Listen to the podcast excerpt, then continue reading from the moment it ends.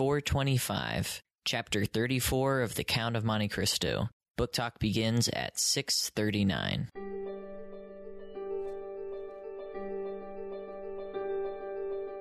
Welcome to Craftlit, the podcast for crafters who love books.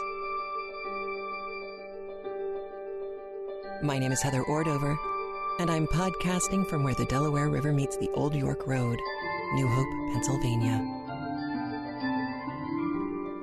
Episode 425 Gilding the Horns.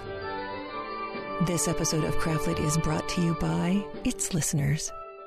Many thanks and much gratefulness to all of the listeners who have gone over to patreon.com slash craftlit and pledged their support to the show. We couldn't do it without you. Thank you. Well, hello. I hope you are well. I hope you have survived. I have been watching on Facebook and Twitter, and I know many of you have had a hard time, you know, washing the dishes and cleaning the house and vacuuming and gardening without the next chapters of The Count of Monte Cristo in your ears, and I'm sorry. But at the same time, I'm a much happier Heather having had a bit of a break. And family break is coming up in a couple of weeks, and I'm really looking forward to that because I'll get to see my baby boy again. I have missed him so. And now he giggles and smiles all the time and blows spit bubbles, so now he's kind of in the fun part. But because I came back to a bunch of deadlines facing me, I am not going to be able to pull off any crafty chat actually until September. So we will be able to start back up again with our crafty chat live streams. In the meantime, though, I have put up on our YouTube channel at youtube.com slash lowercase c slash craftlit hyphen channel. Pretty much if you just search for craftlit channel, you'll get it. But over there, I have put up most of the first episode of The War of the Worlds. This is a premium audiobook, annotated audiobook. And if you've never heard one that has no crafty anything in it, or really much of me in it either, it's just me talking about the book, you may be interested to take a listen. If you aren't sure whether you want to get into The War of the Worlds, I highly suggest you listen to the first episode. I think you may be pleasantly surprised, especially if you are not really a science fiction person. I think you may be really surprised by The War of the Worlds. It's so interesting to hear early science fiction compared to what we have around us nowadays. And H.G. Wells is a very, very interesting writer. So that is over on the YouTube channel, available for you with information in the notes section below the video telling you how you can get the rest of the book if you are so inclined. So we have another long chapter today. Actually, this episode 425 and next episode 426 are once again big long episodes because big long chapters. But wow, do we get a lot of important things being explained to us or at least brought up in today's chapter. Before we go too far into any of that, however, I want to play a clip from a voicemail that I got from listener Robin. She actually has the answer to the question about Greek and Latin and dogs and bears and the North Star from a couple weeks ago. Let's listen to Robin. Hi, Heather. This is Robin, also known as Asia Tex sometimes online. And I was trying to look up information about the word that AD was looking up, the Cynosura word. And I was looking through some Greek texts because I had found that some places said that the constellation of Ursa Minor is also sometimes known as Kynosura. Um, it's spelled with a K for that, and that it's named after a nymph. But it's a little confusing why the constellation would have two names. I finally found an interesting site that is www.theoi.com, and it has a story of Ida and Adrastea, who were nymphs of Mount Ida in Crete, who were entrusted with the care of the infant god Zeus, and they hid him away. and in return for their service, Zeus placed the pair amongst the stars as the constellations Ursa Major and Minor, the bears. The ancient Greeks also named these constellations Helike, the circling one, and Cynosura, the dog's tail. This latter because it appears to form the tail of Canis Major. So that's where they get the dog tail from is because Canis Major is right next to it and it looks like it's partly the tail of Canis Major. And that's where we get the nymphs tied into this because some places they say her name is Cynosura and some places they say it's Adrastea but they've got kind of this crossover of the constellations, so that's why the reference of the dog, even though it seems like it's a bear. Anyway, I hope that helps and doesn't confuse anybody more. Thanks. Bye. Hey, this is Robin, Asiatex again, and already I have to correct some of the information I left last time. And it's funny because so many of these websites I'm looking at about the constellations have conflicting information. But the constellation Ursa Minor isn't any isn't really near Canis Major or Canis Minor. I think that it just comes because there's this whole myth about the bears getting tails almost like dogs and they they get the tails because Zeus had to lift the bears up into the sky and it stretched them out. But I don't think it has anything to do with being near Canis Major or Canis Minor. Anyway, I just wanted to give that slight correction. Thanks. Bye. So, that's good to know because I thought I was losing my mind. Thank you, Robin, for clarifying and elucidating. Now, there are a lot of Italian terms very similar to what we have seen in chapters prior to this, where we were with Franz and Albert in Rome. We are going to get more Italian today. However, this chapter felt like it did a better job of uh, juxtaposing the Italian with a translation of the Italian. So you'll hear, I think it's um, and guide being used interchangeably over the course of, of several paragraphs. And that's because he's just talking about guides, but specifically guides in Rome who were there to take you around these monuments, these old fabulous monuments and tell you probably apocryphal stories about them. Because of course, that's half the fun. One of the probably apocryphal stories that I learned many, many years ago was that at the Roman Colosseum, there were vomitoria, which I had been told were kind of like troughs that as you pigged out while you were watching, you know, gladiators, you could walk out, stick your finger down your throat, freshen up, and then go back in for more food. That's not entirely true. And part of the problem is the word vomitorio. This would be not so much a trough that you would go throw up in, but it would be a tunnel or pathway through which people, attendees in this case at the Colosseum, are disgorged. That's how you get out of the place. It's the tunnel out. That's it.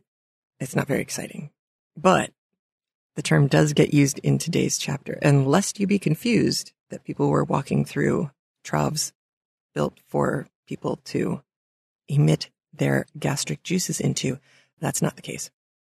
Vestal virgins get mentioned several times, and that is not apocryphal. The Vestal virgins were the cult of Vesta. So this is the household goddess. And these, I think they were six freeborn women, freeborn of freeborn parents the rules surrounding their lives and how they lived their lives were incredibly strict. However, at the same time, they were out of their house, out from under their parents' rule, their father's rule especially, and not going to be married off to someone who they didn't much like. So there was a lot going for them, actually, over there at the Vestal Virgin Temple. Probably most importantly, that they kept the eternal flame burning. This was important because anyone could come and get coals from their fire if they needed to start a fire at home and were having trouble doing it. That's kind of cool, right? Uh, it's just not something I ever would have thought of before. But they were like giant gas burner in the middle of the city. They're the gas company bringing fire to you to cook with. But they were also, because they were living in such a strict environment and they were, in fact, virgins and very pure, therefore, their thumbs up or thumbs down on executions would be very important. Condemned men could be freed based on the reaction of the Vestal Virgins, and condemned men could be executed. That comes into play over the next couple of episodes. You'll hear a term that you haven't heard for a while. I think it was in Jane Eyre, actually, ignis fatui. This is the will o' the wisp. These are those lights that aren't really there. I think Brave did such a lovely job animating. It was beautiful effect. I love that. But that's all it is. You'll hear ignis fatui. Trastevere. This is if you went from Spagna and Piazza del Popolo, where we are seeing most of our story take place right now, and you crossed the Tiber, kind of heading southwest ish from Piazza del Popolo, you'd wind up in this neighborhood. You'll hear descriptions of people being dressed like someone from there. I have not been able to find out what that means, but my guess is because this neighborhood didn't used to be, well, it's the other side of the river. It didn't used to be where all the highfalutin rich folks lived. That chances are, if you were dressing like someone from there, you were dressing down and trying not to be particularly showy. That's my best guess. But it's, it's a fantastic part of Rome. Uh, we were over there several times and it's beautiful. That's kind of a silly thing to say when you're talking about Rome. It's all pretty beautiful.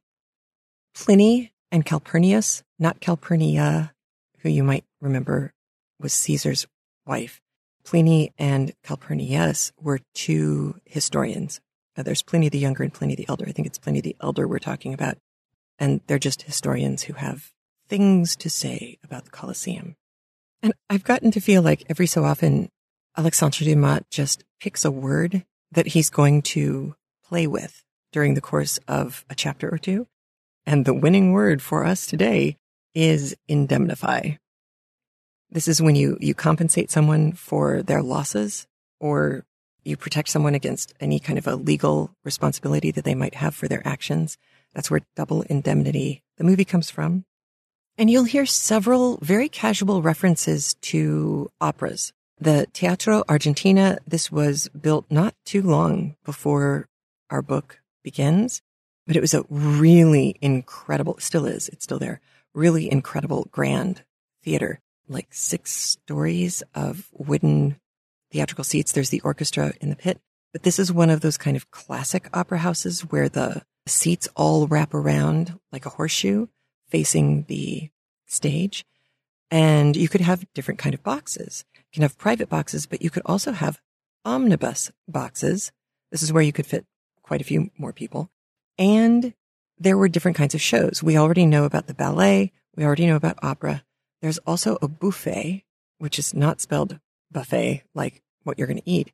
It was B O U F F E, and it became an entire genre of theater. It was a kind of comedic farce vaudeville kind of thing. Just fun. And then, of course, you have operas. And the opera that you will hear referred to today is based on a work that had been attributed to Byron, Lord Byron, but wasn't actually written by him. This is Parisina. It was originally a, a short story about doomed love because Byron. This is how it wound up getting attributed to Byron. It was actually written by a doctor friend of his who traveled with him. And they both spoke out publicly about how this was not Byron's work. And uh, the guy who published it kind of said, yeah, and it's not going to sell many copies if it's like, you know, Joe Schmo, Lord Byron's doctor. So there are people who still think that this was written by Byron. Not so much. However, Byron does figure in today's chapters. And that is because, as is the usual convention in books of this time period, often in order to try and make the text feel realistic, an author would say, we went to a particular town and they'll put the first initial of a town and then a line. So it's just blank. Well, in this case, you're going to hear somebody's name referred to by a first initial and then a blank. And instead of this being because Alexandre Dumas was trying to make you think he was basing this on a real person, he actually was basing this character on a real person. And we will talk more about that on the flip side. I don't want to ruin it for you yet. You will hear the phrase, the satisfaction of a gentleman. This is being allowed to request a duel. If you have insulted a gentleman, they should be able to challenge you to a duel in order to get their satisfaction for your slight of them. Reaper, R-E-A-P-E-R, you will hear used interchangeably with the term farm worker. This would be somebody who is out in the farm actually working, not the farmer owner, but the guys doing the hard, heavy labor outside. Lazzaroni, it's not a kind of pasta. These were the poorest of the poor as far as the class system goes in Naples. So that's just a very local reference. Gilding, which you may have noticed in the title of today's episode. Gilding is when you put gold leaf, either permanently or temporarily, onto anything. Anytime you put gold leaf onto it, you have gilded it. So don't forget that. A panegyric or a panegyric is a speech, or it could have been a, tract or a, like a zine you publish. And uh, it would be where you were praising something. That would be a, a panegyric. And the Ring of Gyges. I had never heard about this before. It goes all the way back to Plato. It is a myth. It is mentioned in Book Two of the Republic. And this ring granted invisibility to whomever wore it. So cool. Before the invisibility cloak, there was the Ring of Gyges. A stock jobber is exactly what you think it might be. It is a stockbroker. And with that, I am going to turn you over to our chapter today, chapter 34 of The Count of Monte Cristo by Alexandre Dumas, read for us by David Clark. Here we go. Chapter 34 The Colosseum. Franz had so managed his route that during the ride to the Colosseum they passed not a single ancient ruin, so that no preliminary impression interfered to mitigate the colossal proportions of the gigantic building they came to admire. The road selected was a continuation of the Via Sistina. Then, by cutting off the right angle of the street in which stands Santa Maria Maggiore, and proceeding by the Via Urbana and San Pietro in Vincoli, the travellers would find themselves directly opposite the Colosseum. This itinerary possessed another great advantage, that of leaving Franz at full liberty to indulge his deep reverie upon the subject of Signor Pastrini's story, in which his mysterious host of Monte Cristo was so strangely mixed up. Seated with folded arms in a corner of the carriage, he continued to ponder over the singular history he had so lately listened to, and to ask himself an interminable number of questions touching its various circumstances, without, however, arriving at a satisfactory reply to any of them.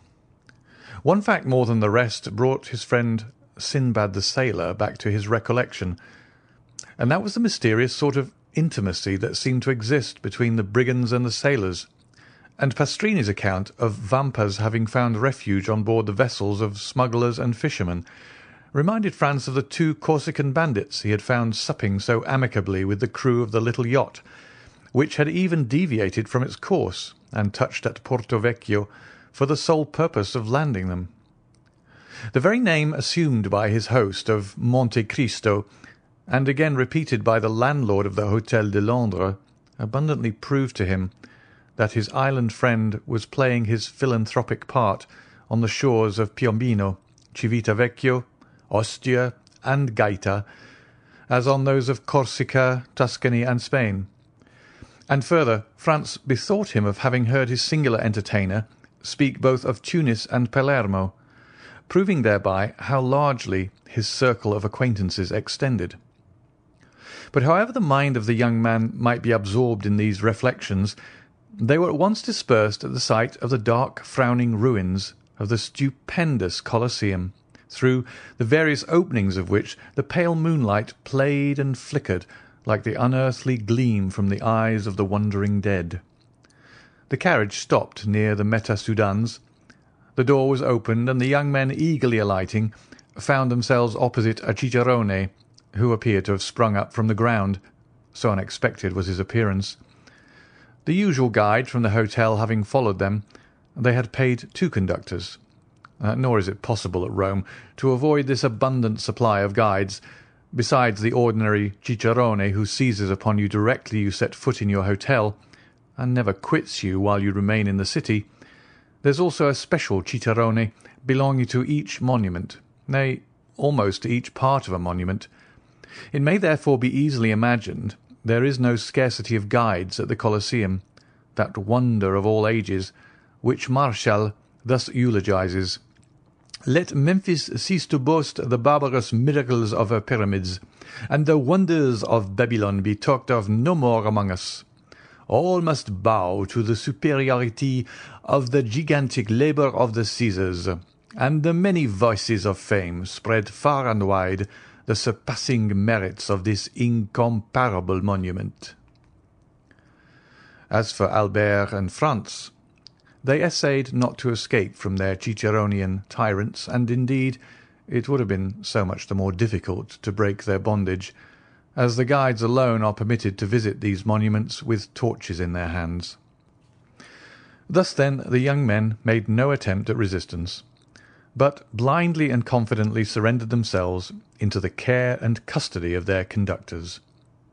Albert had already made seven or eight similar excursions to the Colosseum, while his less favoured companion trod for the first time in his life the classic ground forming the monument of Flavius Vespasian, and to his credit, be it spoken, his mind, even amid the glib loquacity of the guides, was duly and deeply touched with awe and enthusiastic admiration of all he saw, and certainly no adequate notion of these stupendous ruins can be formed save by such as have visited them, and more especially by moonlight, at which time the vast proportions of the building appear twice as large when viewed by the mysterious beams of a southern moonlit sky, whose rays are sufficiently clear and vivid to light the horizon with a glow equal to the soft twilight of an eastern clime. Scarcely, therefore, had the reflective Franz walked a hundred steps beneath the interior porticos of the ruin, than, abandoning Albert to the guides, who would by no means yield their prescriptive right of carrying their victims through the routine regularly laid down, and as regularly followed by them, but dragged the unconscious visitor to the various objects with a pertinacity that admitted of no appeal, beginning, as a matter of course, with the lion's den and finishing with Caesar's podium, to escape a jargon and mechanical survey of the wonders by which he was surrounded, Franz ascended a half-dilapidated staircase, and leaving them to follow their monotonous round, seated himself at the foot of a column, and immediately opposite a large aperture which permitted him to enjoy a full and undisturbed view of the gigantic dimensions of the majestic ruin. Franz had remained for nearly a quarter of an hour perfectly hidden by the shadow of the vast column, at whose base he had found a resting place, and from whence his eyes followed the motions of Albert and his guides, who, holding torches in their hands, had emerged from a vomitorium at the opposite extremity of the Colosseum, and then again disappeared down the steps, conducting to the seats reserved for the Vestal Virgins resembling as they glided along some restless shades following the flickering glare of so many ignes fatuis. All at once his ear caught a sound resembling that of a stone rolling down the staircase opposite the one by which he had himself ascended. There was nothing remarkable in the circumstance of a fragment of granite giving way and falling heavily below, but it seemed to him that the substance that fell gave way beneath the pressure of a foot and also that someone who endeavoured as much as possible to prevent his footsteps from being heard was approaching the spot where he sat. Conjecture soon became certainty, for the figure of a man was distinctly visible to Franz, gradually emerging from the staircase opposite, upon which the moon was at that moment pouring a full tide of silvery brightness. The stranger, thus presenting himself, was probably a person who, like Franz, preferred the enjoyment of solitude and his own thoughts, to the frivolous gabble of the guides, and his appearance had nothing extraordinary in it, but the hesitation with which he proceeded, stopping and listening with anxious attention at every step he took, convinced Franz that he expected the arrival of some person. By a sort of instinctive impulse, Franz withdrew as much as possible behind his pillar. About ten feet from the spot where he and the stranger were, the roof had given way, leaving a large round opening through which might be seen the blue vault of heaven, thickly studded with stars.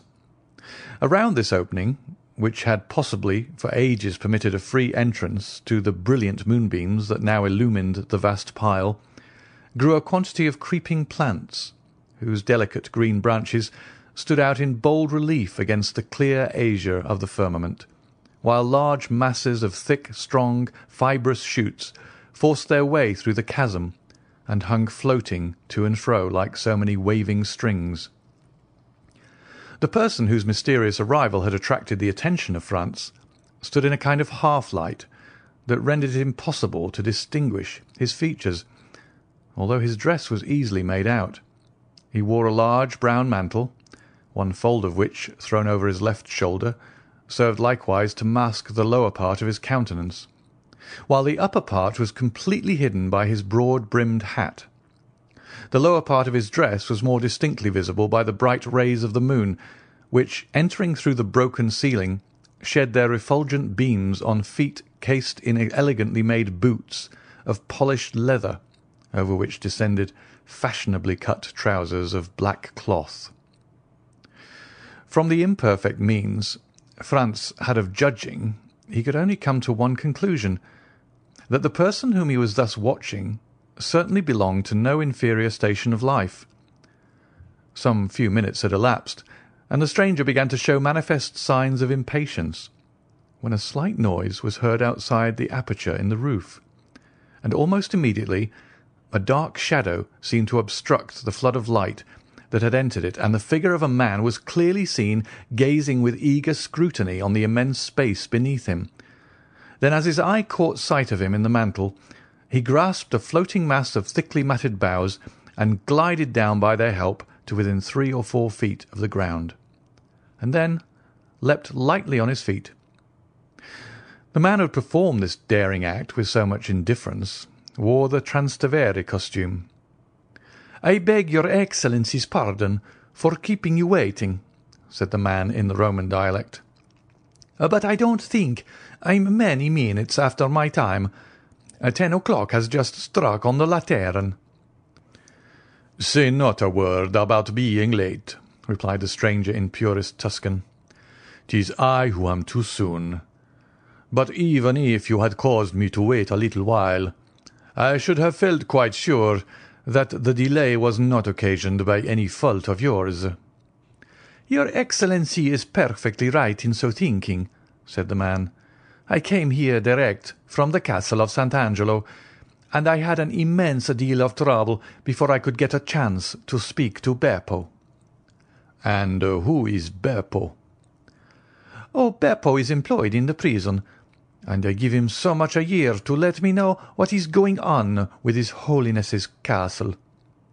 "Indeed. You are a provident person, I see." "Why, you see, no one knows what may happen.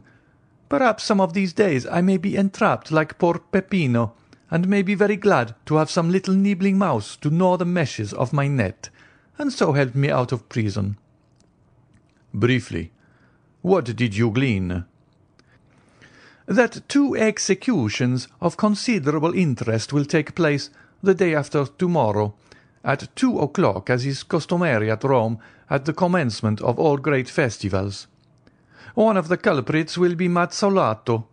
He is an atrocious villain, who murdered the priest who brought him up, and deserves not the smallest pity. The other sufferer is sentenced to be decapitato, and he, your Excellency, is poor Peppino. The fact is that you have inspired not only the pontifical government, but also the neighbouring states with such extreme a fear that they are glad of all opportunity of making an example." "But Peppino did not even belong to my band." He was merely a poor shepherd whose only crime consisted in furnishing us with provisions." "Which makes him your accomplice to all intents and purposes. But mark the distinction with which he is treated. Instead of being knocked on the head as you would be if once they caught hold of you, he is simply sentenced to be guillotined, by which means, too, the amusements of the day are diversified, and there is a spectacle to please every spectator without reckoning the wholly unexpected one I am preparing to surprise them with." "My good friend," said the man in the cloak, "excuse me for saying that you seem to me precisely in the mood to commit some wild or extravagant act." "Perhaps I am. But one thing I have resolved on, and that is, to stop at nothing to restore a poor devil to liberty who has got into this scrape solely from having saved me. I should hate and despise myself as a coward did I desert the brave fellow in his present extremity." "And what do you mean to do?" "To surround the scaffold with twenty of my best men, who, at a signal from me, will rush forward directly Peppino is brought for execution, and by the assistance of their stilettos drive back the guard and carry off the prisoner." "That seems to me as hazardous as uncertain, and convinces me that my scheme is far better than yours." "And what is your Excellency's project?" "Just this. I will so advantageously bestow two thousand piastres that the person receiving them shall obtain a respite till next year for Peppino and during that year another skilfully placed one thousand piastres will afford him the means of escaping from his prison." "And do you feel sure of succeeding?" "Pardieu!" exclaimed the man in the cloak, suddenly expressing himself in French. "What did your Excellency say?" inquired the other. "I said, my good fellow that I would do more single-handedly by the means of gold than you and all your troop could effect with stilettos, pistols, carbines, and blunderbusses included. Leave me, then, to act, and have no fears for the result." "At least there can be no harm in myself and party being in readiness in case your Excellency should fail." "None whatever. Take what precautions you please if it is any satisfaction to you to do so. But rely upon my obtaining the reprieve I seek." "Remember, the execution is fixed for the day after to-morrow, and that you have but one day to work in." "And what of that? Is not a day divided into twenty-four hours, each hour into sixty minutes, and every minute subdivided into sixty seconds?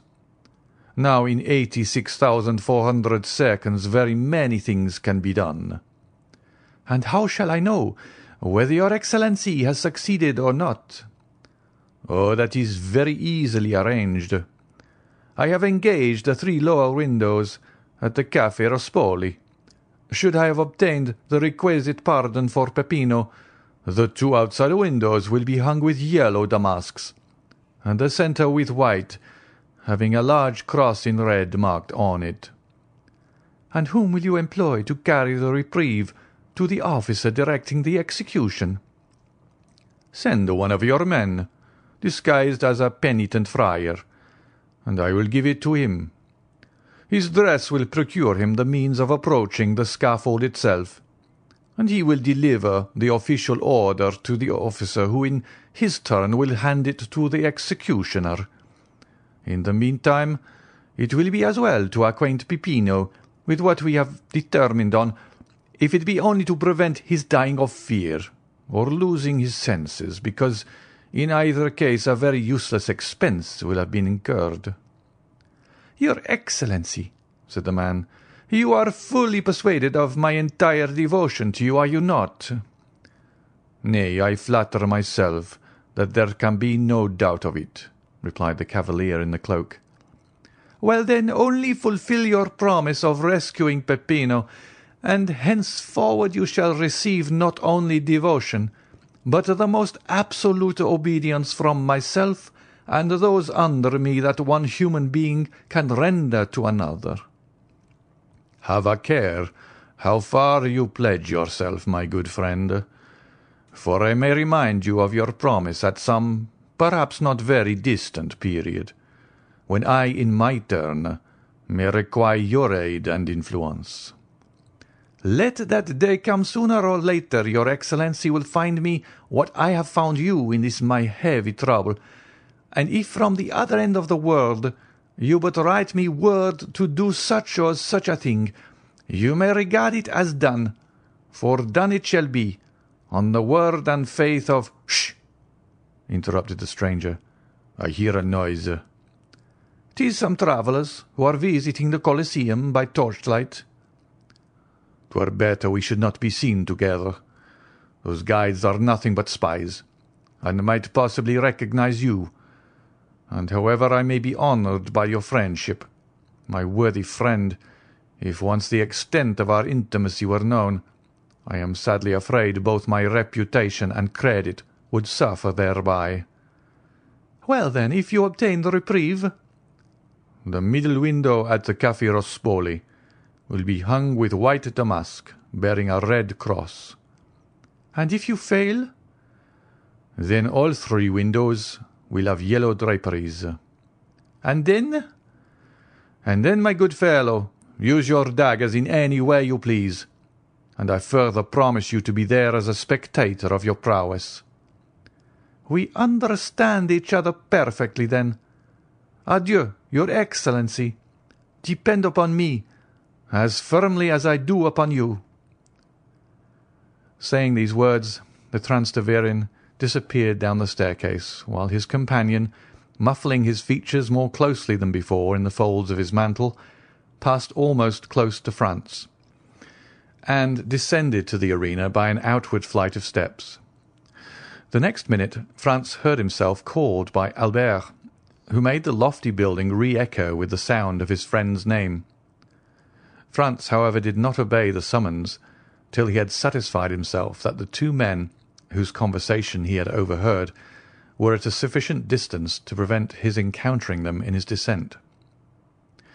In ten minutes after the strangers had departed, Franz was on the road to the Piazza di Spagna, listening with studied indifference to the learned dissertation delivered by Albert after the manner of Pliny and Calpurnius, touching the iron-pointed nets used to prevent the ferocious beasts from springing on the spectators.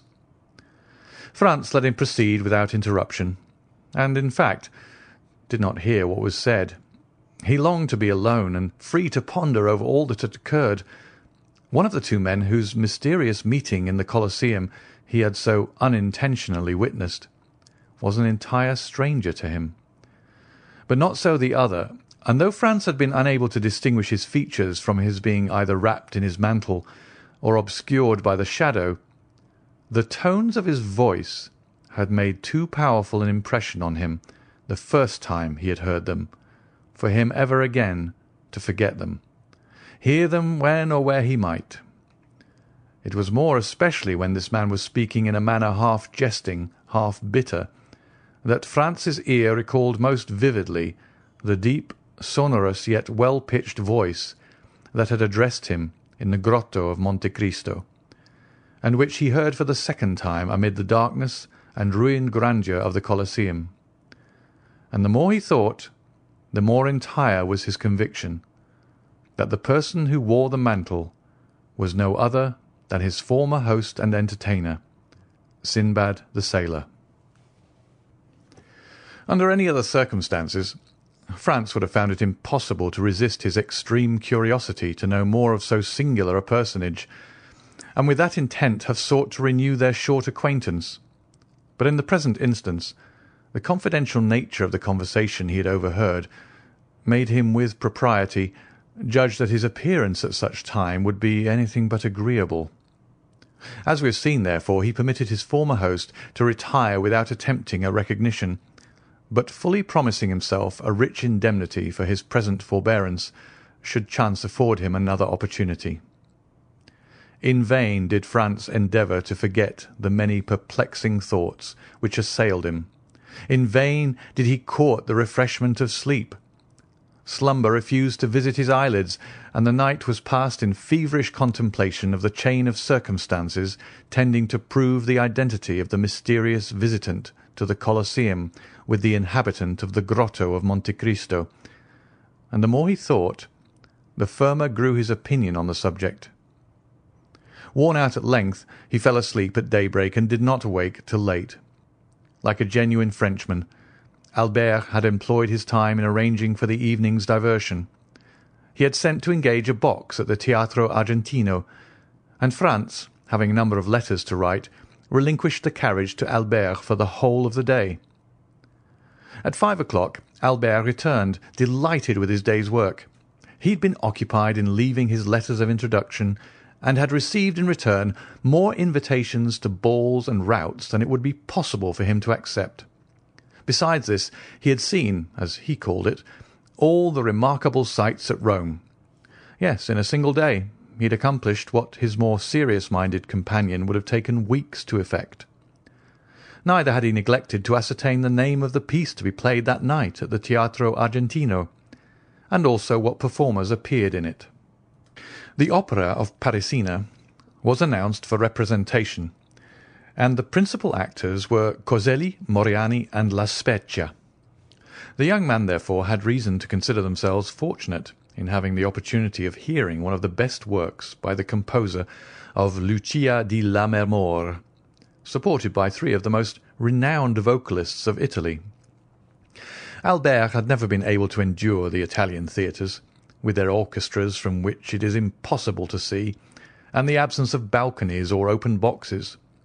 All these defects pressed hard on a man who had had his stall at the Bouffe, and had shared a lower box at the Opera. Still, in spite of this, Albert displayed his most dazzling and effective costumes each time he visited the theatres. But alas, his elegant toilet was wholly thrown away, and one of the most worthy representatives of Parisian fashion had to carry with him the mortifying reflection that he had nearly overrun Italy without meeting with a single adventure. Sometimes Albert would affect to make a joke of his want of success, but internally he was deeply wounded, and his self-love immensely piqued to think that Albert de Morcerf, the most admired and most sought after of any young person of his day, should thus be passed over, and merely have his labour for his pains. And the thing was so much the more annoying, as according to the characteristic modesty of a Frenchman, Albert had quitted Paris with the full conviction that he had only to show himself in Italy to carry all before him, and that upon his return he should astonish the Parisian world with the recital of his numerous love affairs. Alas, poor Albert! None of these interesting adventures fell in his way. The lovely Genoese, Florentine, and Neapolitans were all faithful, if not to their husbands, at least to their lovers, and thought not of changing even for the splendid appearance of Albert de Morcerf, and all he gained was the painful conviction that the ladies of Italy have this advantage over those of France, that they are faithful even in their infidelity. Yet he could not restrain a hope that in Italy, as elsewhere, there might be an exception to the general rule. Albert, besides being an elegant, well-looking young man, was also possessed of considerable talent and ability. Moreover, he was a viscount, a recently created one, certainly, but in the present day it is not necessary to go as far back as Noah in tracing a descent, and a genealogical tree is equally estimated whether dated from 1399 or merely 1815. But to crown all these advantages, Albert de Morcerf commanded an income of fifty thousand livres, a more than sufficient sum to render him a personage of considerable importance in Paris. It was therefore no small mortification to him to have visited most of the principal cities in Italy without having excited the most trifling observation. Albert, however, hoped to indemnify himself for all these slights and indifferences during the Carnival, knowing full well that among the different states and kingdoms in which this festivity is celebrated, Rome is the spot where even the wisest and gravest throw off the usual rigidity of their lives and deign to mingle in the follies of this time of liberty and relaxation. The Carnival was to commence on the morrow. Therefore Albert had not an instant to lose in setting forth the programme of his hopes, expectations, and claims to notice. With this design he had engaged a box in the most conspicuous part of the theatre, and exerted himself to set off his personal attractions by the aid of the most rich and elaborate toilet. The box taken by Albert was in the first circle, although each of the three tiers of boxes is deemed equally aristocratic, and is for this reason generally styled the nobility's boxes. And although the box engaged for the two friends was sufficiently capacious to contain at least a dozen persons, it had cost less than would be paid at some of the French theatres for one admitting merely four occupants. Another motive had influenced Albert's selection of his seat. Who knew but that thus advantageously placed he might not in truth attract the notice of some fair Roman, and an introduction might ensue that would procure him the offer of a seat in a carriage, or a place in a princely balcony from which he might behold the gaieties of the Carnival. These united considerations made Albert more lively and anxious to please than he had hitherto been. Totally disregarding the business of the stage, he leaned from his box and began attentively scrutinising the beauty of each pretty woman, aided by a powerful opera glass. But alas, this attempt to attract notice wholly failed.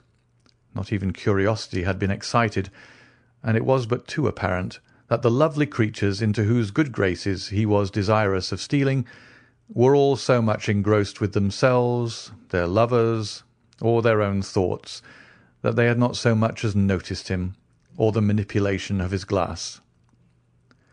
The truth was that the anticipated pleasures of the Carnival with the Holy Week that was to succeed it so filled every fair breast as to prevent the least attention being bestowed even on the business of the stage.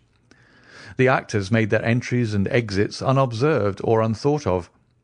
At certain conventional moments the spectators would suddenly cease their conversation or rouse themselves from their musings to listen to some brilliant effort of Moriani's, a well executed recitative by Coselli, or to join in loud applause at the wonderful powers of La Spezia.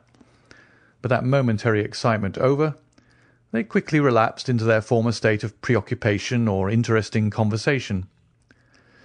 Towards the close of the first act the door of a box which had been hitherto vacant was opened.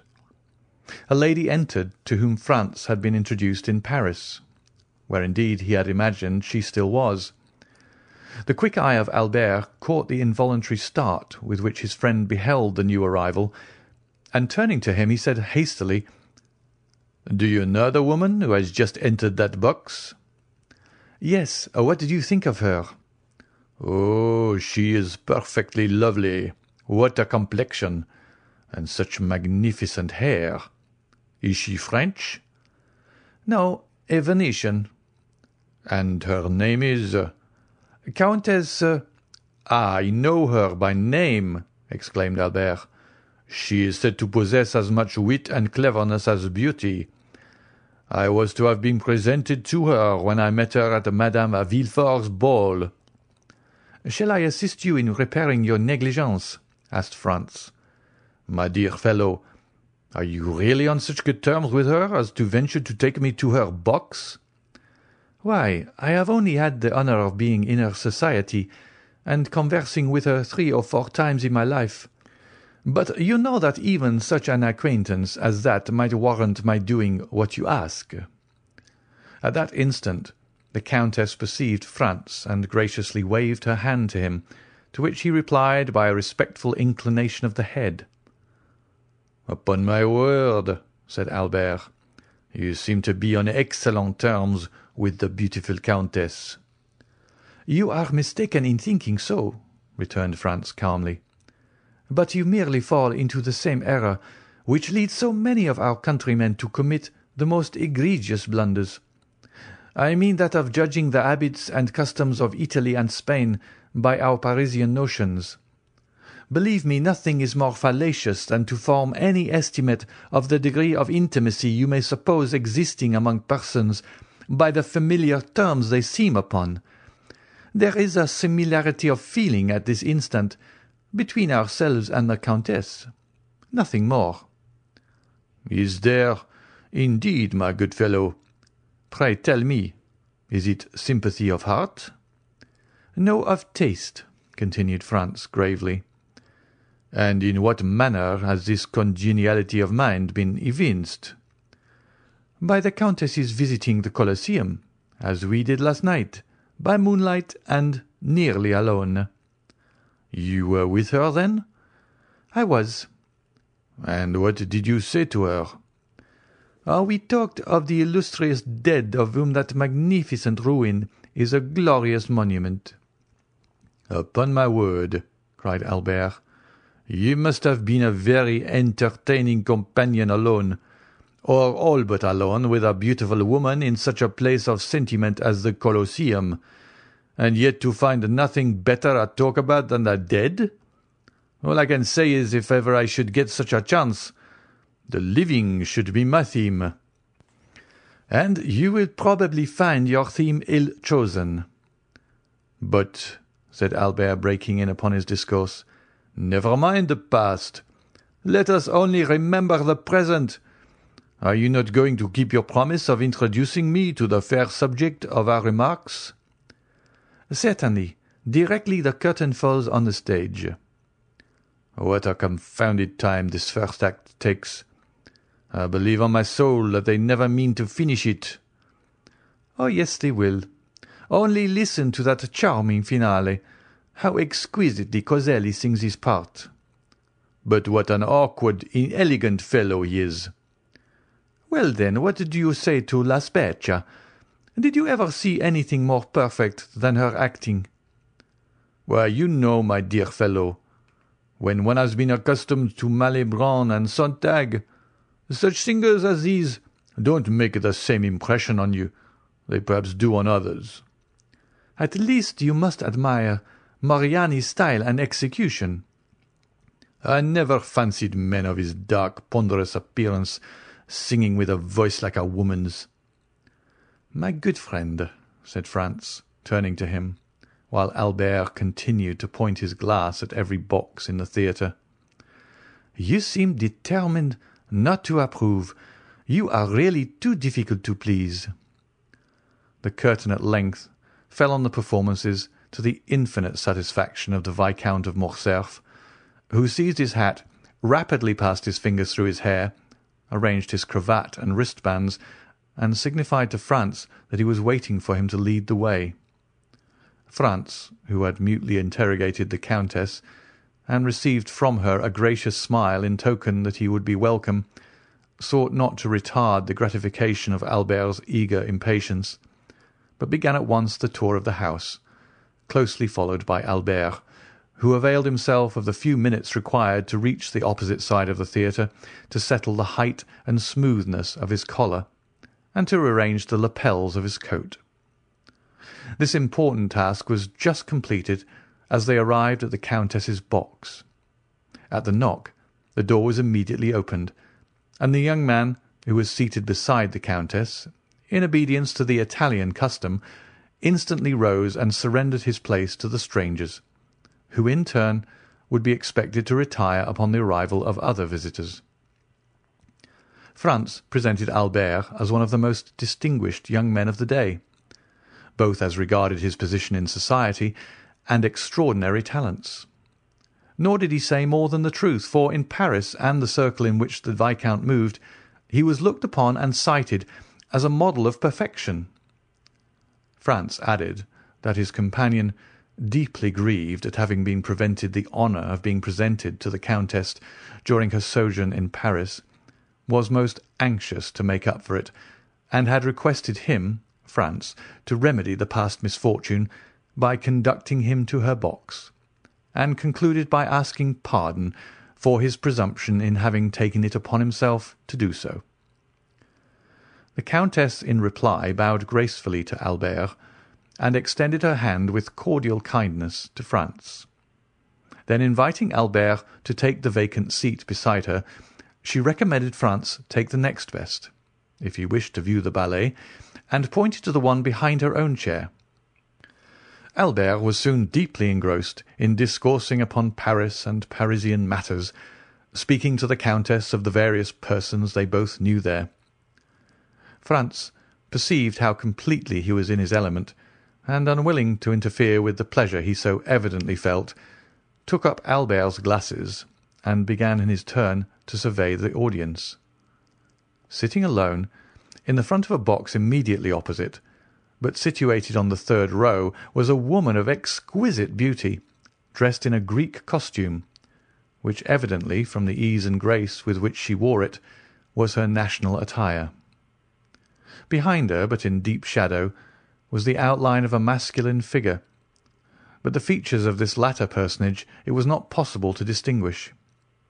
Franz could not forbear breaking in upon the apparently interesting conversation passing between the Countess and Albert, to inquire of the former if she knew who was the fair Albanian opposite, since beauty such as hers was well worthy of being observed by either sex.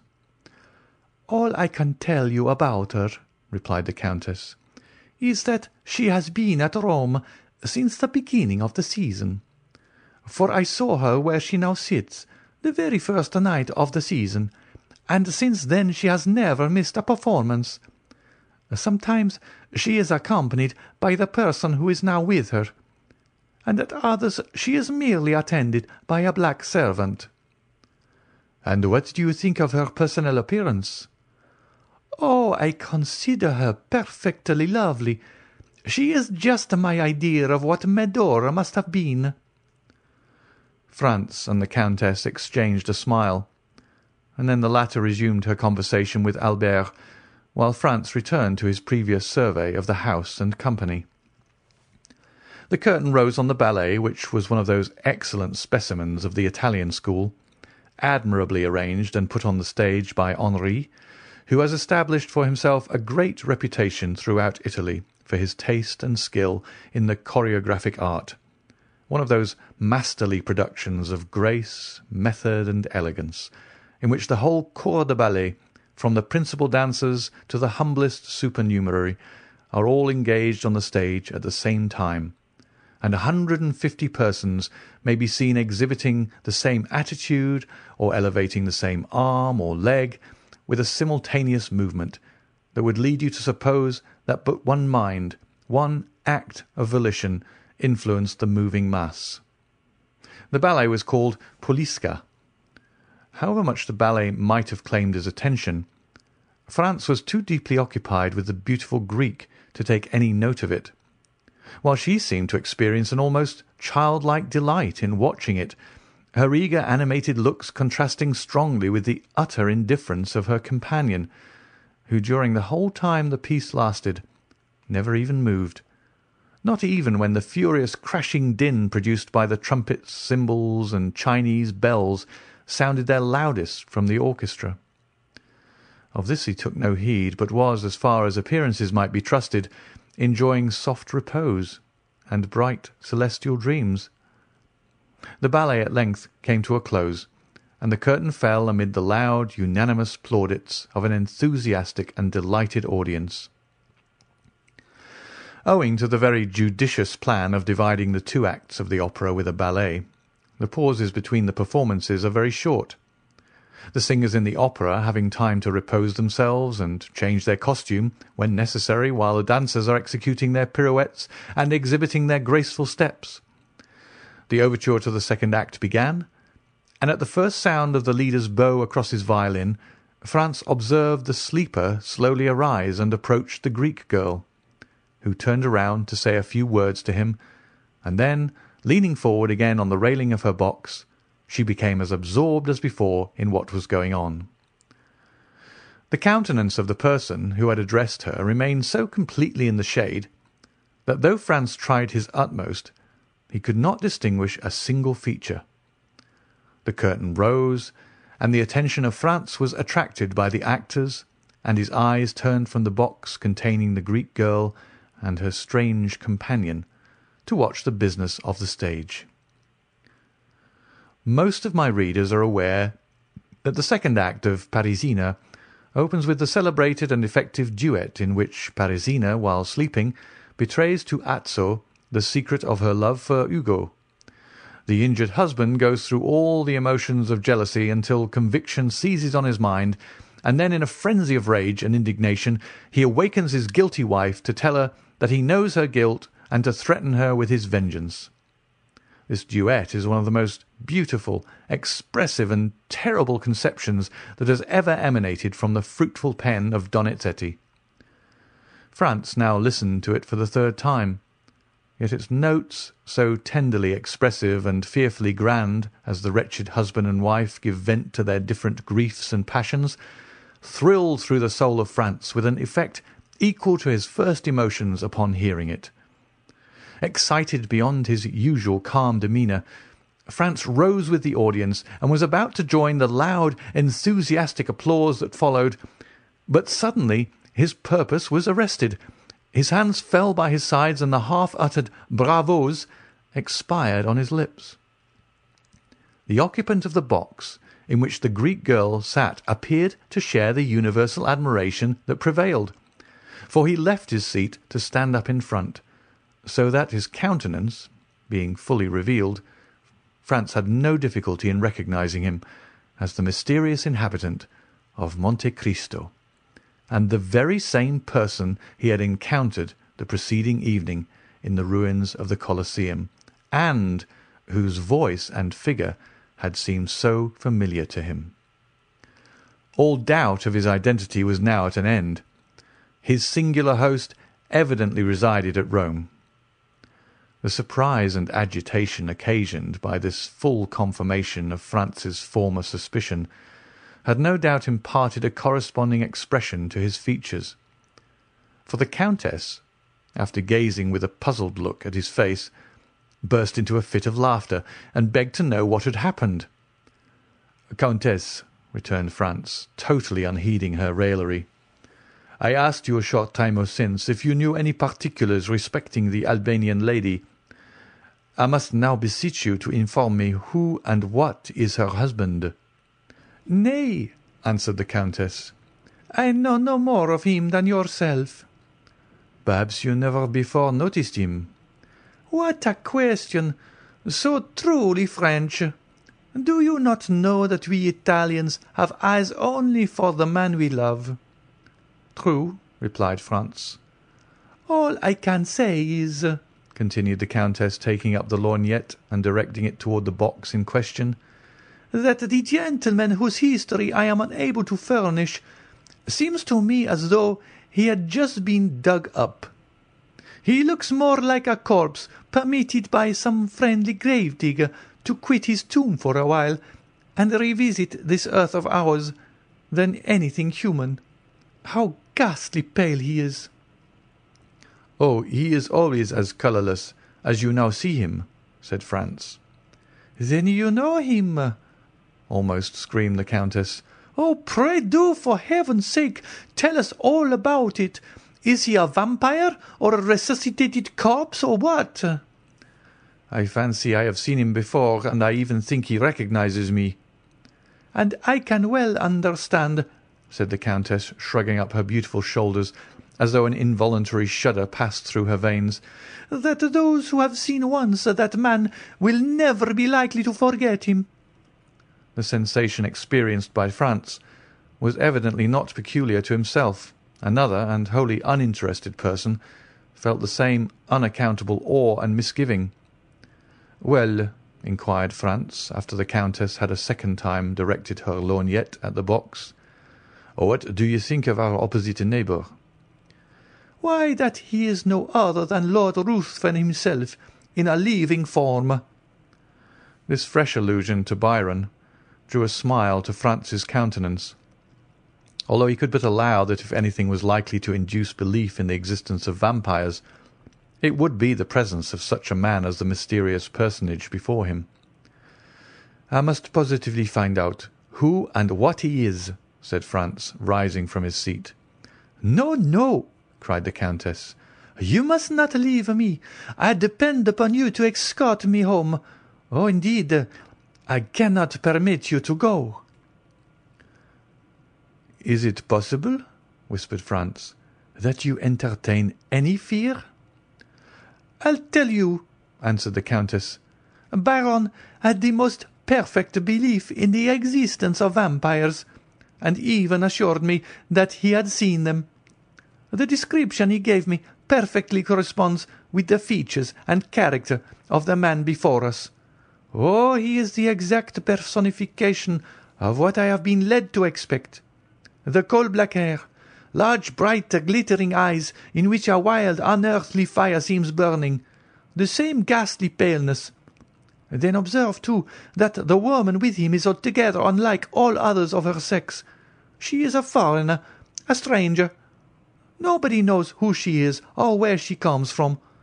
No doubt she belongs to the same horrible race he does, and is like himself a dealer in magical arts. I entreat of you not to go near him, at least to-night, and if to-morrow your curiosity still continues as great, pursue your researches if you will. But to-night you neither can nor shall. For that purpose I mean to keep you all to myself." Franz protested he could not defer his pursuit till the following day, for many reasons. "Listen to me," said the Countess, "and do not be so very headstrong. I am going home. I have a party at my house to-night, and therefore cannot possibly remain till the end of the opera. Now I cannot for one instant believe you so devoid of gallantry as to refuse a lady your escort when she even condescends to ask you for it." There was nothing else left for Franz to do but to take up his hat, open the door of the box, and offer the Countess his arm. It was quite evident by her manner that her uneasiness was not feigned, and Franz himself could not resist a feeling of superstitious dread. So much the stronger in him, as it arose from a variety of corroborative recollections, while the terror of the Countess sprang from an instinctive belief originally created in her mind by the wild tales she had listened to till she believed them truths. Franz could even feel her arm tremble as he assisted her into the carriage. Upon arriving at her hotel, Franz perceived that she had deceived him when she spoke of expecting company. On the contrary, her own return before the appointed hour seemed greatly to astonish the servants. "Excuse my little subterfuge," said the Countess in reply to her companion's half reproachful observation on the subject. "But that horrid man had made me feel quite uncomfortable, and I longed to be alone, that I might compose my startled mind." Franz essayed to smile. "Nay," said she, "do not smile. It ill accords with the expression of your countenance, and I am sure it does not spring from your heart. However, Promise me one thing." "What is it?" "Promise me, I say." "I will do anything you desire, except relinquish my determination of finding out who this man is. I have more reasons than you can imagine for desiring to know who he is, from whence he came, and whither he is going." "Where he comes from I am ignorant, but I can readily tell you where he is going to, and that is down below, without the least doubt. "Let us only speak of the promise you wish me to make," said Franz. "Well, then, you must give me your word to return immediately to your hotel, and make no attempt to follow this man to-night. There are certain affinities between the persons we quit and those we meet afterwards. For heaven's sake do not serve as a conductor between that man and me. Pursue your chase after him to-morrow, as eagerly as you please but never bring him near me, if you would not see me die of terror. And now, good night. Go to your rooms and try to sleep away all the recollections of this evening. For my own part, I am quite sure I shall not be able to close my eyes."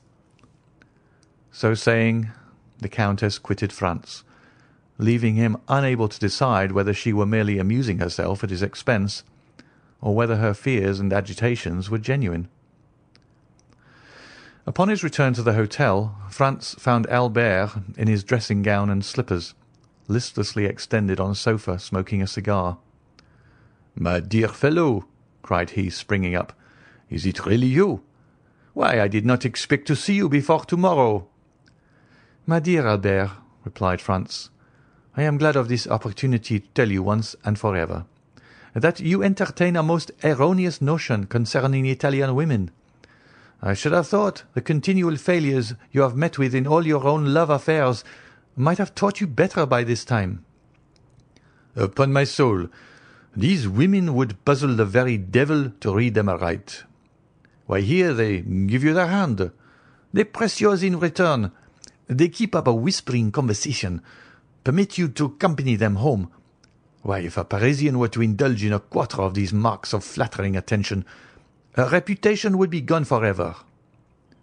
And the very reason why the women of this fine country put so little restraint on their words and actions is because they live so much in public and have really nothing to conceal. Besides, you must have perceived that the Countess was really alarmed." "At what? At the sight of that respectable gentleman sitting opposite to us in the same box with the lovely Greek girl? Now, for my part, I met them in the lobby after the conclusion of the piece, and hang me if I can guess where you took your notions of the other world from. I can assure you that this hobgoblin of yours is a deuced fine-looking fellow, admirably dressed. Indeed, I feel quite sure, from the cut of his clothes, they are made by a first-rate Paris tailor, probably Blin or Humann. He was rather too pale, certainly, but then, you know, paleness is always looked upon as a strong proof of aristocratic descent and distinguished breeding." Franz smiled, for he well remembered that Albert particularly prided himself on the entire absence of colour in his own complexion. "Well, that tends to confirm my own ideas," said Franz, "that the Countess's suspicions were destitute alike of sense and reason. Did he speak in your hearing, and did you catch any of his words?" "I did, but they were uttered in the Romaic dialect. I knew that from the mixture of Greek words. I don't know whether I ever told you that when I was at college I was rather rather strong in Greek." "He spoke the Romaic language, did he?" "I think so." "That settles it," murmured Franz. "'Tis he, past all doubt." "What did you say? "Nothing, nothing. But tell me, what were you thinking about when I came in?" "Oh, I was arranging a little surprise for you." "Indeed! Of what nature?" "Why, you know it is quite impossible to procure a carriage." "Certainly. And I also know that we have done all that human means afforded to endeavour to get one." "Now then, in this difficulty a bright idea has flashed across my brain. Franz looked at Albert as though he had not much confidence in the suggestions of his imagination. "I tell you what, Sir Franz," cried Albert, "you deserve to be called out for such a misgiving and incredulous glance as that you are pleased to bestow on me just now." "And I promise to give you the satisfaction of a gentleman if your scheme turns out as ingenious as you assert." "Well, then, hearken to me." "I listen. You agree, do you not, that obtaining a carriage is out of the question?" "I do." "Neither can we procure horses." "True. We have offered any sum, but have failed." "Well, now, what do you say to a cart? I dare say such a thing might be had." "Very possibly." "And a pair of oxen?" "As easily found as the cart. Then you see, my good fellow, with a cart and a couple of oxen, our business can be managed. The cart must be tastefully ornamented, and if you and I dress ourselves as Neapolitan reapers, we might get up a striking tableau after the manner of that splendid picture by Leopold Robert. It would add greatly to the effect if the Countess would join us in the costume of a peasant from Puzzoli or Sorrento. Our group would then be quite complete, more especially as the Countess is quite beautiful enough to represent a Madonna. Well, said Franz, this time, Albert, I am bound to give you credit for having hit upon a most capital idea. And quite a national one, too, replied Albert with a gratified pride. A mere mask borrowed from our own festivities. Ha, ha! Ye Romans, ye thought to make us unhappy strangers, trot at the heels of your processions like so many lazzaroni, because no carriages or horses are to be had in your beggarly city. But you don't know us. When we can't have one thing, we invent another. And have you communicated your triumphant idea to anybody? Only to our host. Upon my return home I sent for him, and I then explained to him what I wished to procure. He assured me that nothing would be easier than to furnish all I desired. One thing I was sorry for, when I bade him have the horns of the oxen gilded. He told me there would not be time, as it would require three days to do that. So you see we must do without this uh, little uh, superfluity. And where is he now? Who? Our host. Gone out in search of our equipage. By tomorrow it might be too late. Then you will be able to give us an answer tonight. Oh, I expect him every minute. At this instant the door opened, and the head of Signor Pastrini appeared. A permesso? inquired he. Certainly, certainly, cried Franz. Come in, mine host. Now then, asked Albert eagerly, have you found the desired cart and oxen? Better than that, replied Signor Pastrini with the air of a man perfectly well satisfied with himself. Take care, my worthy host, said Albert. Better is a sure enemy to well. Let your excellencies only leave the matter to me, returned Signor Pastrini in a tone indicative of unbounded self-confidence. But what have you done? asked Franz. Speak out, there's a worthy fellow.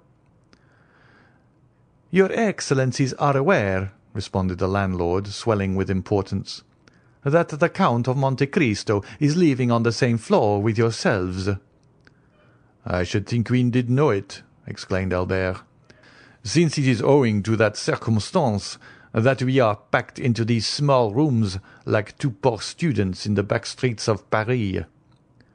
When, then, the Count of Monte Cristo, hearing of the dilemma in which you are placed, has sent to offer you seats in his carriage, and two places at his window in the Palazzo Rospoli. The friends looked at each other with unutterable surprise. But do you think, asked Albert, that we ought to accept such offers from a perfect stranger? What sort of person is this Count of Monte Cristo? asked Franz of his host a very great nobleman, but whether Maltese or Sicilian, I cannot exactly say. But this I know, that he is a noble as a Borghese, and rich as a gold mine. It seems to me, said Franz, speaking in an undertone to Albert, that if this person merited the high panegyrics of our landlord, he would have conveyed his invitation through another channel, and not permitted it to be brought to us in this unceremonious way. He would have written or... At this instant some one knocked at the door. "Come in," said Franz. A servant wearing a livery of considerable style and richness appeared at the threshold, and placing two cards in the landlord's hands, who forthwith presented them to the two young men, he said, "Please to deliver these from the Count of Monte Cristo to Vicomte Albert de Morcerf and Monsieur Franz d'Epinay. The Count of Monte Cristo," continued the servant, "begs these gentlemen's permission to wait upon them as their neighbour, and he will be honoured by an intimation of what time they will please to receive him." "Faith, Franz," whispered Albert, "there is not much to find fault with here." "Tell the Count," replied Franz, "that we will do ourselves the pleasure of calling on him." The servant bowed and retired. "That is what I call an elegant mode of attack," said Albert. "You were quite correct in what you said, Signor Pastrini." The Count of Monte Cristo is unquestionably a man of first-rate breeding and knowledge of the world." "Then you accept his offer?" said the host. "Of course we do," replied Albert. "Still, I must own, I am sorry to be obliged to give up the cart and the group of reapers. It would have produced such an effect. And were it not for the windows at the Palazzo Rospoli by way of recompense for the loss of our beautiful scheme, I don't know but what I should have held on by my original plan. What say you, Franz?" "Oh, I agree with you. The windows in the Palazzo Rospoli alone decided me. The truth was that the mention of two places in the Palazzo Rospoli had recalled to Franz the conversation he had overheard the preceding evening in the ruins of the Colosseum between the mysterious unknown and the Transteverin, in which the stranger in the cloak had undertaken to obtain the freedom of a condemned criminal, and if this muffled-up individual proved, as Franz felt sure he would, the same as the person he had just seen in the Teatro Argentino, then he should be able to establish his identity, and also to prosecute his researches respecting him with perfect facility and freedom.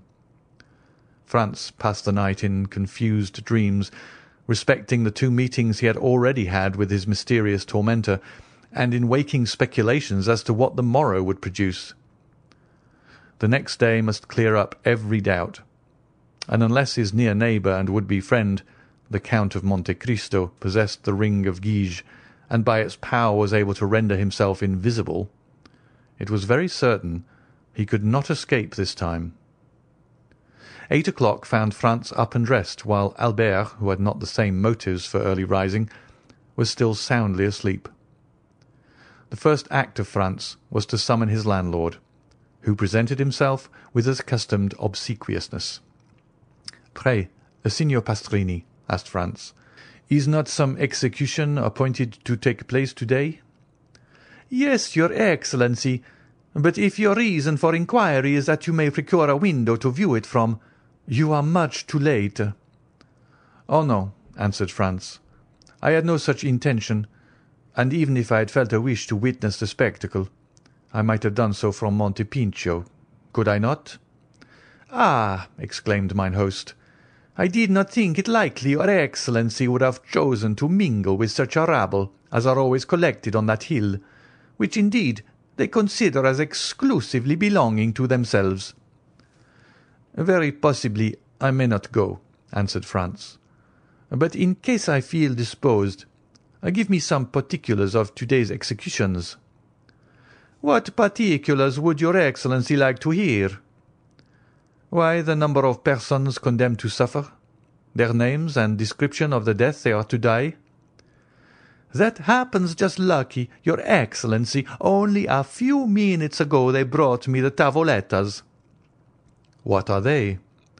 A "Sort of uh, wooden tablets, hung up at the corners of the streets the evening before an execution, on which is pasted up a paper containing the names of the condemned persons, their crimes, and the mode of punishment. The reason for so publicly announcing all this is that all good and faithful Catholics may offer up their prayers for the unfortunate culprits, and above all beseech of Heaven to grant them a sincere repentance." "And these tablets are brought to you that you may add your prayers to those of the faithful, are they?" asked Franz somewhat incredulously. "Oh dear no, your Excellency. I have not time for anybody's affairs but my own and those of my honourable guests. But I make an agreement with the man who pastes up the papers, and he brings them to me as he would the playbills, that in case any person staying at my hotel should like to witness an execution, he may obtain every requisite information concerning the time and place, etc." "Upon my word! That is a most delicate attention on your part, Signor Pastrini," cried Franz. "Why, your Excellency," returned the landlord, chuckling and rubbing his hands with infinite complacency, "I think I may take upon myself to say I neglect nothing to deserve the support and patronage of the noble visitors to this poor hotel." "I see that plainly enough, my most excellent host and you may rely upon me to proclaim so striking a proof of your attention to your guests wherever I go. Meanwhile, oblige me by a sight of one of those uh, tavolettas. Nothing can be easier than to comply with your Excellency's wish, said the landlord, opening the door of the chamber. I have caused one to be placed on the landing, close by your apartment. Then, taking the tablet from the wall, he handed it to Franz, who read as follows: The public is informed that on Wednesday, February 23rd, being the first day of the Carnival, executions will take place in the Piazza del Popolo by order of the Tribunal of the Rota, of two persons named Andrea Rondola and Peppino, otherwise called Rocca Priori. The former found guilty of the murder of a venerable and exemplary priest named Don Cesare Torlini, canon of the church at St. John Lateran, and the latter convicted of being an accomplice of the atrocious and sanguinary bandit Luigi Vampa and his band. The first named malefactor will be subjected to the mazzuola, the second culprit beheaded. The prayers of all good Christians are entreated for these unfortunate men, that it may please God to awaken them to a sense of their guilt, and to grant them a hearty and sincere repentance for their crimes. This was precisely what Franz had heard the evening before in the ruins of the Colosseum. No part of the programme differed the names of the condemned persons, their crimes, and mode of punishment, all agreed with his previous information. In all probability, therefore, the Transteverin was no other than the bandit Luigi Vampa himself, and the man shrouded in the mantle, the same he had known as Sinbad the Sailor, but who no doubt was still pursuing his philanthropic expedition in Rome, as he had already done at Porto Vecchio and Tunis. Time was getting on, however, and Franz deemed it advisable to awaken Albert. But at the moment he prepared to proceed to his chamber, his friend entered the room in perfect costume for the day. The anticipated delights of the Carnival had so run in his head as to make him leave his pillow long before his usual hour. "Now, my excellent Signor Pastrini," said Franz, addressing his landlord, "since we are both ready, do you think we may proceed at once to visit the Count of Monte Cristo?" "Most assuredly," replied he. "The Count of Monte Cristo is always an early riser, and I can answer for his having been up these two hours." "Then you really consider we shall not be intruding, if we pay our respects to him directly?" "Oh, I am quite sure. I will take all the blame on myself if you find I have led you into an error. Well, then, if it be so, are you ready, Albert?" "Perfectly." "Let us go and return our best thanks for his courtesy." "Yes, let us do so." The landlord preceded the friends across the landing, which was all that separated them from the apartments of the Count, rang at the bell, and upon the door being opened by a servant, said, "Ai, Signori Francesi." The domestic bowed respectfully and invited them to enter. They passed through two rooms furnished in a luxurious manner they had not expected to see under the roof of Signor Pastrini, and were shown into an elegantly fitted-up drawing-room. The richest Turkey carpets covered the floor, and the softest and most inviting couches, easy-chairs, and sofas offered their high-piled and yielding cushions to such as desired repose or refreshment. Splendid paintings by the first masters were ranged against the walls, intermingled with magnificent trophies of war, while heavy curtains of costly tapestry were suspended before the different doors of the room. "If your Excellencies will please to be seated," said the man, "I will let the Count know that you are here." And with these words he disappeared behind one of the tapestried portières.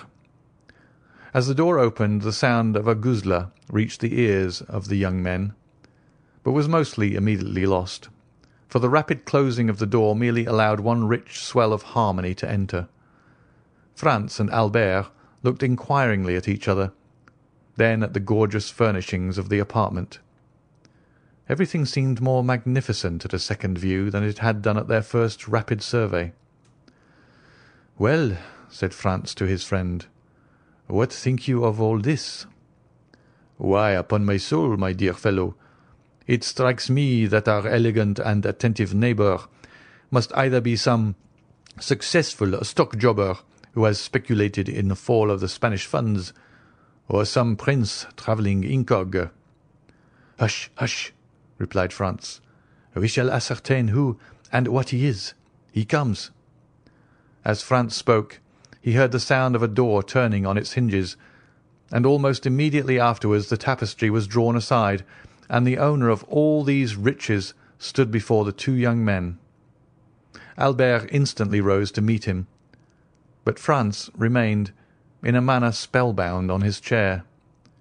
For in the person of him who had just entered he recognised not only the mysterious visitant to the Colosseum, and the occupant of the box at the Teatro Argentino, but also his extraordinary host of Monte Cristo.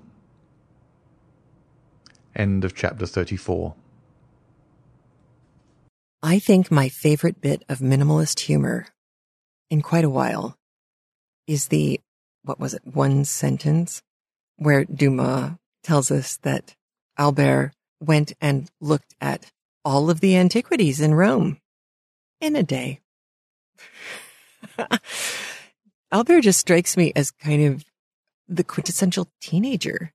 He's lackadaisical. He thinks he knows everything. He is all surface and no depth. Not that teenagers are typically all surface and no depth, but they can come off that way. They're usually pretty deep. But he's still kind of charming and upbeat and entertaining. At first, I kept thinking, wow, if I were Franz, why would I want to travel around with this kid? But the more, the more that I see him, you know, he doesn't get upset about not having a carriage. He finally comes up with this great idea. You know, let's, okay, then let's go in costume, really go in costume. Let's gild the ox's horns and wear raggedy fun clothes, which I know, and go have a ball, pretending to be completely other people, which is carnival in a nutshell. Of course, they don't have to do that now. And next week we will see what happens with all of that. But for now, Franz has had his what, his second in-person encounter with the Count of Monte Cristo. He recognizes the voice. He keeps recognizing the voice. And that tells us that Edmond Dantes, now the Count of Monte Cristo, has really transformed. Because before we had his eyes, the dark eyes and the dark hair, and not so much the voice. Those weren't the staples that we were being reminded of over and over again. Well, now we have Franz reminding himself of his time on Monte Cristo with Sinbad the Sailor and this voice that we are connecting to. Interestingly enough, both Luigi Vampa and the Count of Monte Cristo. So the voice becomes a thing at this point, but we also still have the dark hair, the dark eyes, because at the opera, what is it that Countess G blank relates that look to? She thinks he looks like a corpse or a vampire. Well, she's not bringing up vampire out of nowhere because Lord Byron, back to Byron, wrote a story that included a Lord Ruthven. This was actually a story and a character that had made the rounds. Other people had written stories similar to or related to or using some of the characters in this story. Byron's is just one of those. But I'd actually forgotten how early the term vampire appears in writing. It was 1801 in Robert Southey's epic poem, Thalaba the Destroyer. Now, I don't remember talking about that one when we did Dracula, but I do know that the term vampire and vampire and all of these different mutations of vampire and Nosferatu and, and all of these things, those terms moved around a lot back in the day.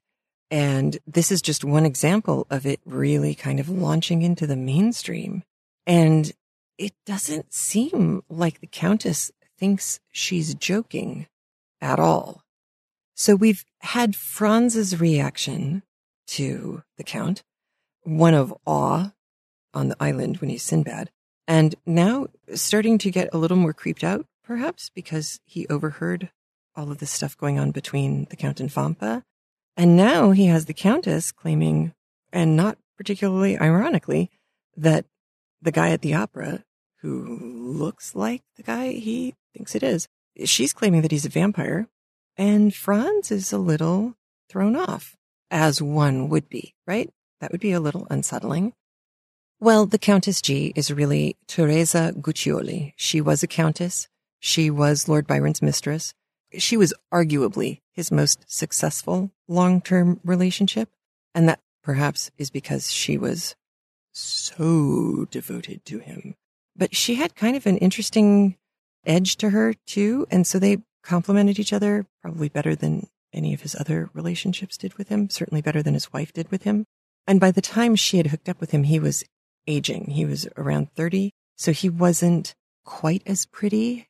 And when I say quite as pretty, I mean, you know, like Ryan Gosling today is, you know, just not quite as pretty as he was yesterday, which is to say there's kind of no difference. But evidently Lord Byron did kind of get softer as he got older and that could have diminished some of his internal fire because the way people write about Lord Byron, it is extraordinary. Not entirely unlike Ryan Gosling. Hmm. Makes me wonder. Anyway, before the chapter is out, we receive our notification from the hotel owner that there is no reason to gild the horns of the oxen. The Count of Monte Cristo has stepped up and, following proper protocol, does everything right in inviting these two gentlemen to come and hang with him during, hey, the executions tomorrow, and also getting to watch the carnival from a window at the Palazzo Rospoli. This is still there. Uh, it's spelled differently than it is in our text, but it's a family palazzo and the cafe is the same name. And it is located on the corner of one fairly big thoroughfare and the Via del Corso, which leads up to the Piazza del Popolo. So they're not too far away from the center center of the action, but they are absolutely on the main drag where they're going to get to see a lot of the fun stuff. The execution thing. So this was real and kind of disturbing. And I'm giving you a heads up now, and I'll give you a heads up next time as well. If you are listening to this with small children or younger children at all, you may want to preview next week before you play all of it for them. There is a section that is dramatic and not melodramatic necessarily. It's just like, wow, um, I'm going to go sit down, kind of dramatic. So just to prepare you. But this whole activity between the publication of the names of the doomed and the execution of the doomed and the pray for the doomed and all of that, that is all true. And lest you wonder, the guillotine was used in Italy for executions from 1814 until 1870. And there were uh, somewhere around 370 separate executions that used the guillotine. And remember, this was considered to be a real step forward.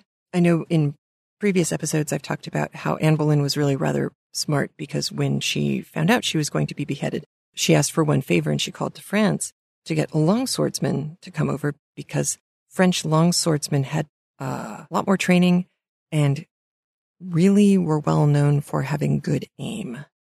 You really don't want someone to botch dropping an axe at that point. And so the guillotine was a lot more surefire, a lot less prone to silly mistakes of aim or timing or weight or firmness. It's all pretty horrible. But it was considered a far more humane way to go or to send someone off, I guess is more accurate. But this is where we are stopping for now. The Count, we really get to spend some quality time with him next week. So you'll get a really clear picture of where Edmond Dantes is uh, psychologically as well as physically right now. And until then, have a great time. And before I go, I do want to thank my new Patreon patrons for July, Francisca and my auntie, Suzanne. Thank you so much for supporting Craftlit. I know it's a little weird in the summertime when shows are not as regular and episodes don't fall on every Friday and Saturday. And I appreciate even more that you joined us over on Patreon and pledged your support to the show during that time. Thank you so much. Have a great week. I'll talk to you soon. Bye. If you like getting free audiobooks with benefits every week, please consider supporting the show over at patreon.com slash craftlit. There are rewards waiting for you beyond, you know, the free podcast. You can also subscribe to our premium streaming audio by tapping the red lock when you are looking at the app or at the show notes at craftlit.libsyn.com slash podcast. You can also sign up for a premium download subscription by following the links in the right-hand sidebar at craftlit.com. And if it's easier for you, you can always subscribe and review at iTunes and at Stitcher Radio. Like us on Facebook, support us at Patreon, and come with us on tour. For nine years, Craftlit has been kept going by the support of you, the listener. And for that, I am truly grateful. And remember, if your hands are too busy to pick up a book, at least you can turn one on